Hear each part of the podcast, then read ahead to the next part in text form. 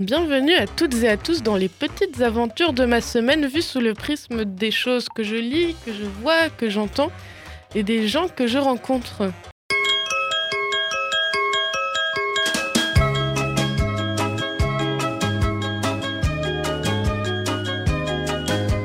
Cette semaine, j'ai regardé le même film par trois fois et j'écoute en continu la bande son. Est-ce que ce film mérite une telle obsession?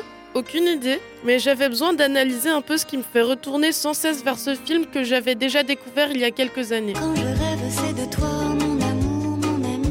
Quand je chante, c'est pour toi,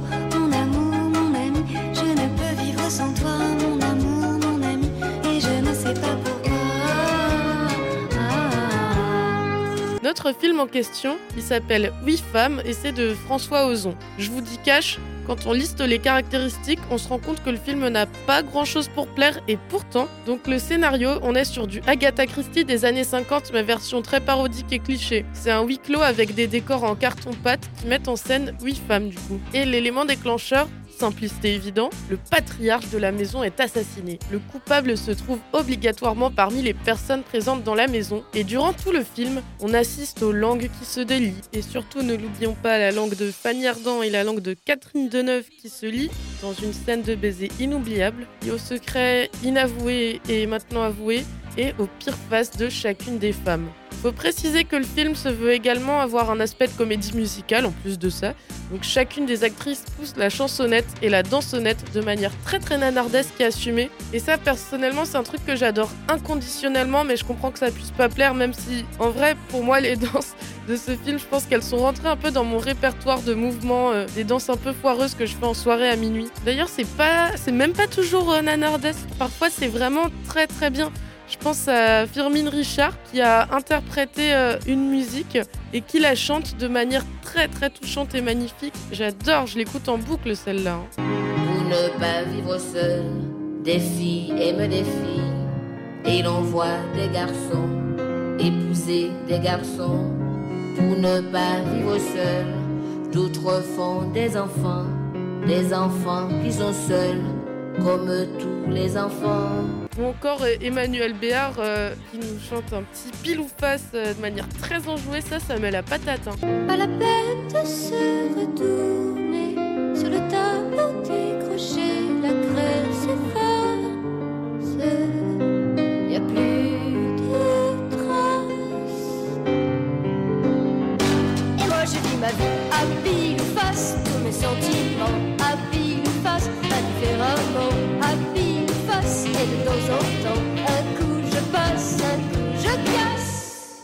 En parlant d'actrices d'ailleurs, faut préciser qu'en plus de ça, le comble, c'est qu'on a que des grands noms, hein, du genre Catherine Deneuve, Isabelle Huppert, Fanny Ardant, Emmanuel Béard, Firmin Richard, etc. Donc que des grands noms qui jouent admirablement mal.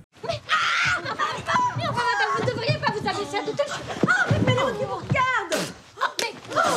Oh, mais on voit comment Osez madame. Tout ce qu'elle mérite. Des crachats pour ses mensonges. Oh, ma pauvre sœur, c'est toi qui me le paieras Mais ça suffit maintenant. Arrêtez de vous comporter comme des enfants. Papa est mort.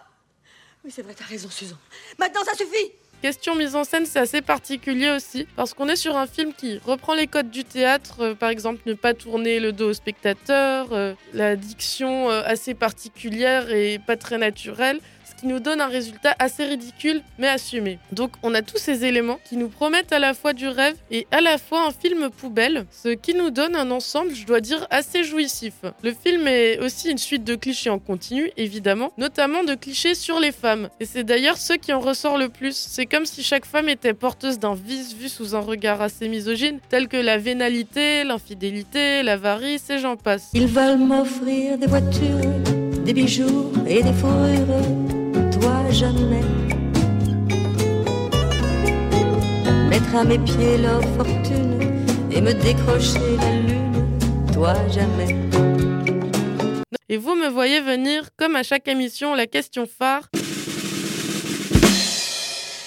Est-ce que le film est sexiste Alors, il marche sur une corde, mais il retombe du bon côté de la corde. En effet, il aurait pu être vachement plus problématique, mais il n'en est rien. On n'est pas non plus sur un film euh, qui dénonce de ouf et tout, parce que je pense que c'était pas le but, mais je trouve ça vachement intéressant la manière dont François Ozon jouait avec tous ces codes pour en faire un ensemble grossier, ridicule et presque, presque dénonciateur. On pourrait même aller jusqu'à apparenter ça à du drag show qui joue avec les codes de genre, et franchement, ça me fait vachement rire. Donc au final, on a plein de caractéristiques assez loufoques qu'on a mis ensemble et qui en font un film ovni. Je sais toujours pas pourquoi ce film m'obsède. Je crois que le côté insolite et nanardesque des bonnes actrices qui chantent faux est assez addictif.